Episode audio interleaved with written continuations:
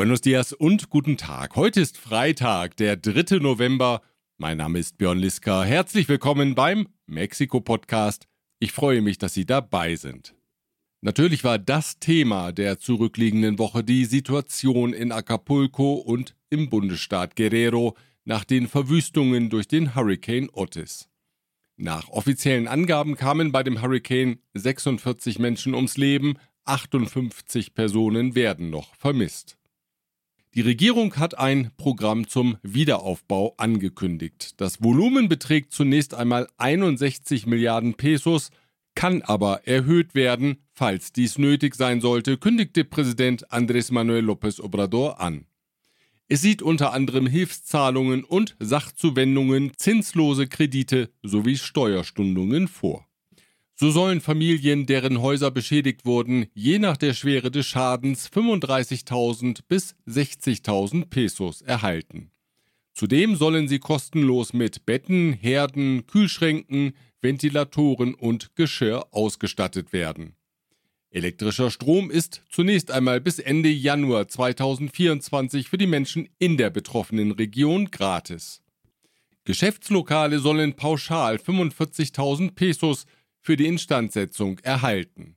Kleine und mittlere Unternehmen sollen zudem zinslose staatliche Kredite in Anspruch nehmen können, kündigte Finanzminister Rogelio Ramírez de la O an. El otorgamiento de créditos por Nacional Financiera sin intereses para las pequeñas y medianas empresas. Und Finanzhilfen sollen auch die fast 35.000 Fischer in der Region erhalten, denen der Hurricane in vielen Fällen die Existenzgrundlage genommen hat, weil nämlich ihre Boote zerstört wurden. Y el apoyo extraordinario para productores y pescadores que son entre todos 34.609 beneficiarios. Koordinieren wird den Wiederaufbau in Acapulco und dem nördlich davon gelegenen Coyuca de Benitez Innenministerin Luisa Maria Alcalde. Die Privatinitiative rechnet damit, dass der Wiederaufbau der touristischen Infrastruktur zwei Jahre dauern wird. Präsident López Obrador ist da optimistischer. Er glaubt, dass es in kürzerer Zeit zu schaffen sein wird. Dafür will der Präsident auch auf das Geld aus den Finanzfonds der Bundesjustizbehörden zurückgreifen. Deren Abschaffung hatte der Kongress, wie berichtet, in der Vorwoche abgesegnet gegen den Protest der 55.000 Beschäftigten der Justizbehörden. Nun will López Obrador das Geld für Acapulcos Wiederaufbau nutzen. ¿Qué les propongo a los integrantes del Poder Judicial? Un acuerdo que se destinen los 15 mil millones a apoyar a los damnificados de Acapulco y que ellos formen parte del comité que va a vigilar la aplicación de los fondos para que le llegue a la gente de Acapulco. Die Vorsitzende Richterin des obersten Gerichtshofes Norma Pina hat ihre Dialogbereitschaft signalisiert. Aus der Regierung hieß es, sie werde sich in Kürze mit Innenministerin Alcalde treffen und das Thema erörtern. Dieser Podcast erreicht sie mit der freundlichen Unterstützung von Protection Dynamica, Ihr deutschsprachiger Versicherungsmakler mit internationaler Erfahrung – seit 67 Jahren vertrauensvoll an der Seite von Privat- und Firmenkunden. Rödel und Partner, Ihre maßgeschneiderte Wirtschaftskanzlei. Von wo besser Isiera, Ihre Anwaltskanzlei mit einem spezialisierten German Desk. Einer ersten Erhebung der Regierung zufolge wurden im Bundesstaat Guerrero 222.000 Wohneinheiten durch den Hurrikan Otis beschädigt. 51.000 davon so schwer, dass sie als Totalverlust gelten. Nach Angaben des Dachverbandes der Versicherungsunternehmen verfügen nur 7% der Privathäuser über einen Versicherungsschutz gegen Umweltschäden wie Hurricanes, Überschwemmungen oder Hagel. Unternehmen seien zu rund 30 Prozent abgesichert, so der Verband. Besonders die kleinen, familiengeführten Hotels verfügen zumeist nicht über einen solchen Schutz. Sie stehen jetzt vor dem Ruin, weil das Kapital für den Wiederaufbau fehlt. Darauf wies der Präsident des Dachverbandes der Tourismusunternehmen Braulio Arzuaga hin. Wie bereits in der vergangenen Ausgabe vermeldet, wurden in der Region 80 Prozent der Hotels in irgendeiner Form beschädigt. Und auch das Angebot von 12.000 Wohneinheiten, die vorher bei der Urlaubsplattform Airbnb angeboten wurden, sind jetzt nicht mehr verfügbar. Selten hat man so viele Zusammenkünfte von Regierungsvertretern und Privatinitiative gesehen wie in der zurückliegenden Woche. Die Sorge um Acapulco eint Unternehmer und Politiker. So kamen hochrangige Vertreter aus Politik und Wirtschaft in Carlos Slims Museo Sumaya in Polanco zusammen. Auch Vertreter des Militärs waren dabei. Das Thema Strategien für den Wiederaufbau der Perle am Pazifik. Aktuell kommt zu den Existenzsorgen der Menschen in Acapulco die Kriminalität hinzu. Nach den Plünderungen von Geschäften und Bankautomaten fürchten besonders die Bewohner der besseren Wohnviertel um ihre Sicherheit. Die Sorge ist, dass organisierte Mobs die Viertel überfallen und die Häuser ausräumen. Deswegen gründen die Bewohner Bürgerwehren, die in den Vierteln patrouillieren. Auch das Militär versucht für Sicherheit zu sorgen, was in einer weitgehend zerstörten Stadt mit verzweifelten Bewohnern natürlich eine Mammutaufgabe ist. Zunächst einmal richtet die Guardia Nacional in vielen Vierteln provisorische Standorte ein, in denen jeweils 250 Elemente stationiert werden, die die Sicherheit garantieren sollen. Präsident López Obrador, das abschließend zum Thema Acapulco, stellt die Aufgabe des Wiederaufbaus in den Kontext der großen Infrastrukturprojekte seiner Regierung. Die habe man doch alle in kurzer Zeit realisiert, und dann holt der Präsident noch einen alten Slogan raus, den man lange nicht mehr von ihm gehört hat, me canso ganso. ¿Qué no hicimos el aeropuerto Felipe Ángeles en dos años? ¿Qué no vamos a hacer el tren Maya en cinco años? ¿Qué no vamos a poder levantar Acapulco en muy poco tiempo? Claro, decir que vamos a poner de pie Acapulco. Me canso ganso. Bevor es hier weitergeht, zunächst mein Dank an die folgenden Unternehmen, die diesen Podcast möglich machen. Chloemecom, Technologien für die Automatisierung und die Energieverteilung in der industriellen Anwendung. Kernliebers, der globale Technologieführer für hochkomplexe Teile und Baugruppen mit den Schwerpunkten Federn und Standsteile. Evonik, ein weltweit führendes Unternehmen der Spezialchemie. Es knirscht weiterhin in der Partei Morena in Mexiko-Stadt. Dafür sorgt, das hatten wir schon berichtet, die Kandidatur des ehemaligen Sicherheitsministers Omar Harfuch. Der parteilose Politiker liegt Umfragen zufolge in der Wählergunst 10 Prozent vor der in der Partei gut vernetzten und beliebten Clara Brugada, bis vor kurzem Bürgermeisterin von Iztapalapa. Harfuch gilt als Kandidat der Präsidentschaftskandidatin Claudia Schenbaum gegen den Willen der Parteibasis und dem Vernehmen nach ist auch Präsident López Obrador nicht glücklich mit der Personalie. Weil das Wahlinstitut INE vorgegeben hat, die Kandidaturen paritätisch zu vergeben, also ebenso viele Männer wie Frauen für Spitzenpositionen aufzustellen, gibt es jetzt Überlegungen in der Partei, Brugada doch noch durchzusetzen über das Frauenticket sozusagen. Für Unruhe sorgte besonders ein Audio des aktuellen Regierungschefs der Hauptstadt, Marti Batres, der in einem Telefonat zu einem Mitarbeiter sagt, es blieben noch zwei Wochen, um Harfuch zu vermeiden und Brugada über die Geschlechtergleichstellung zur Kandidatin zu machen. Nach Bekanntwerden des Audios sagte Batres, die Aussagen stammten gar nicht von ihm, das Audio sei wohl mit künstlicher Intelligenz erstellt worden.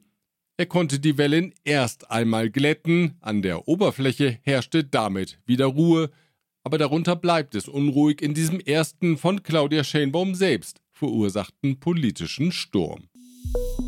Unruhe herrscht auch bei der Partei Movimiento Ciudadano, und zwar über die Frage, mit welchem Spitzenkandidaten die unabhängige Oppositionspartei 2024 in den Wahlkampf geht. Nun will auch der Gouverneur von Nuevo León, Samuel Garcia, antreten, zuvor hatte er stets beschworen, sein Gouverneursamt bis zum Ende ausüben zu wollen. Auch Parteichef Dante Delgado hat sich selbst als geeigneten Kandidaten bezeichnet und dann gibt es ja weiterhin die Option, mit dem noch Morena-Politiker Marcelo Ebrard anzutreten. Aber völlig egal mit wem, Chancen auf den Sieg hat niemand. Das zumindest legt eine jetzt veröffentlichte Umfrage nahe, die El País in Auftrag gegeben hatte. Demnach liegt Movimiento Ciudadano mindestens 30 Prozent hinter der Morena von Claudia Schenbaum, egal ob mit Samuel Garcia, mit Dante Delgado oder mit Marcelo Ebrard. Völlig egal, dazu passt ein grandioses Werbelied der Berliner Verkehrsbetriebe, ist schon etwas älter, aber egal, das passt immer. Und darin kommen sogar mexikanische Mariachi-Musiker in der Berliner U-Bahn vor. Ist mir egal, egal, ist mir egal, egal, egal. Mann mit Bauch ist mir egal, Musik laut ist mir egal. Einsteigen bitte. Zurückgetreten sind alle sechs Mitglieder des Beratungsgremiums in der Nationalen Kommission für Menschenrechte. Sie kritisieren die autoritäre Führung der Kommissionspräsidentin Rosario Piedra Ibarra. Die übergehe regelmäßig die Empfehlungen des Gremiums und verunglimpfe die Berater, so die Klage. Teresa Guadalupe Reyes Sagun ist von der Regierung als neue Beauftragte für die Suche nach verschwundenen Personen ernannt worden. Bei Experten stieß die Personalie auf Vorbehalte, denn eigentlich muss die Beauftragte über mindestens zwei Jahre Erfahrung im Kontext der Suche nach Verschwundenen verfügen. Bei Reyes Sagun sei das aber nicht der Fall, so die Kritiker. Sie war zuvor für die Erwachsenenbildung zuständig gewesen. Mexikos Wirtschaft legte im dritten Quartal des Jahres um 0,9 Prozent im Vergleich zum vorherigen Quartal zu. Es war bereits das achte Quartalswachstum in Folge. Besonders die Landwirtschaft und der Bergbau entwickelten sich gut mit einem Plus von 3,2 Prozent. Im Jahresvergleich betrug das Wirtschaftswachstum 3,3 Prozent. Das Unternehmen Ganfang will sich juristisch gegen die Entscheidung der Regierung zur Wehr setzen, dem chinesischen Unternehmen die Konzession für die Erschließung des Lithiumvorkommens Bacanora in Sonora zu entziehen. Die Regierung hatte 2022 beschlossen, die Lithiumförderung zu verstaatlichen. Zunächst hatte es geheißen, dass bestehende Verträge davon ausgenommen seien, doch im September teilte die Regierung überraschend mit, Ganfang die Konzession zu entziehen. Bevor es weitergeht, danke ich folgenden Unternehmen. Global Mobility Partners, Ihr Spezialist für Umzüge von und nach Deutschland. Ascens Blue, Ihr deutschsprachiger Personalrecruiter in Mexiko. German Center Mexiko, Büros, Beratung und Netzwerke unter einem Dach. ICUNET Group, Expatriate Management von der Vorbereitung über Begleitung bis zur sicheren Rückkehr inklusive interkulturellem Training und Coaching. Nur ganz kurz währte der Traum von Mexikos Formel 1-Pilot Sergio Perez einmal das heimische Rennen in Mexiko-Stadt zu gewinnen. 800 Meter legte er zurück, dann war der Traum vorbei. Ataca también Checo Pérez. Va Checo Pérez por dentro. Checo está adentro. Entre línea de tres. Se toca. Se tocó Max con Leclerc. Está Checo al comando del Gran Premio. Checo fuera. Está, Checo fuera. Está Checo ahí fuera. Fuera del Gran Premio. Perez gab hinterher zu, übermotiviert gewesen zu sein. Das habe ihn dazu verleitet, in der Startphase ein zu großes Risiko einzugehen. Er lenkte zu früh ein, prallte gegen einen der Ferraris, ein Desaster, fanden die Fans und so urteilten auch die Kommentatoren. Die Freunde des Golfsports schauen in diesen Tagen nach Los Cabos, wo die GPA Tour Station macht, und zwar auf dem Kurs Diamante, den der legendäre Spieler Tiger Woods designt hat. Der ist natürlich in diesen Tagen auch dabei in Los Cabos, sowie viele Weltklasse-Spieler, die um die Preisgelder in Höhe von insgesamt 8,2 Millionen US-Dollar spielen. Die Organisatoren jedenfalls sind bester Dinge. Los jugadores ya han llegado, la mayoría de ellos han dicho que les impresiona demasiado eh, el lugar, están muy fascinados, ilusionados con Los Cabos y con Diamante. Eh, tenemos un Grand Field, jugadores como Cameron Young, Saez Zagala, Ludwig Eber, cuatro mexicanos, es muy emocionante. Das Turnier dauert noch bis zum Sonntag. Wir kommen noch einmal zurück nach Acapulco. Dort nämlich zerstörte der Hurricane Otis auch das Haus von Johann Peter Weissmüller, der Ihnen vielleicht besser als Johnny Weissmüller bekannt ist. Geboren als Sohn von Donauschwaben, wanderten seine Eltern früh mit ihm in die USA aus, wo er aufgrund seiner schlechten Gesundheit mit dem Schwimmsport begann. Er steigerte sich und war der erste Mensch, der die 100 Meter in unter einer Minute zurücklegte in den 20er Jahren holte er mehrere Goldmedaillen bei den Olympischen Spielen. Doch seinen Weltruhm erreichte er erst anschließend, als er nämlich Schauspieler wurde und sich in den 30er und 40er Jahren als Hauptdarsteller in zahlreichen Tarzan-Filmen einen Namen machte. Wer je einen davon gesehen hat, der wird sich an den markanten Schrei erinnern,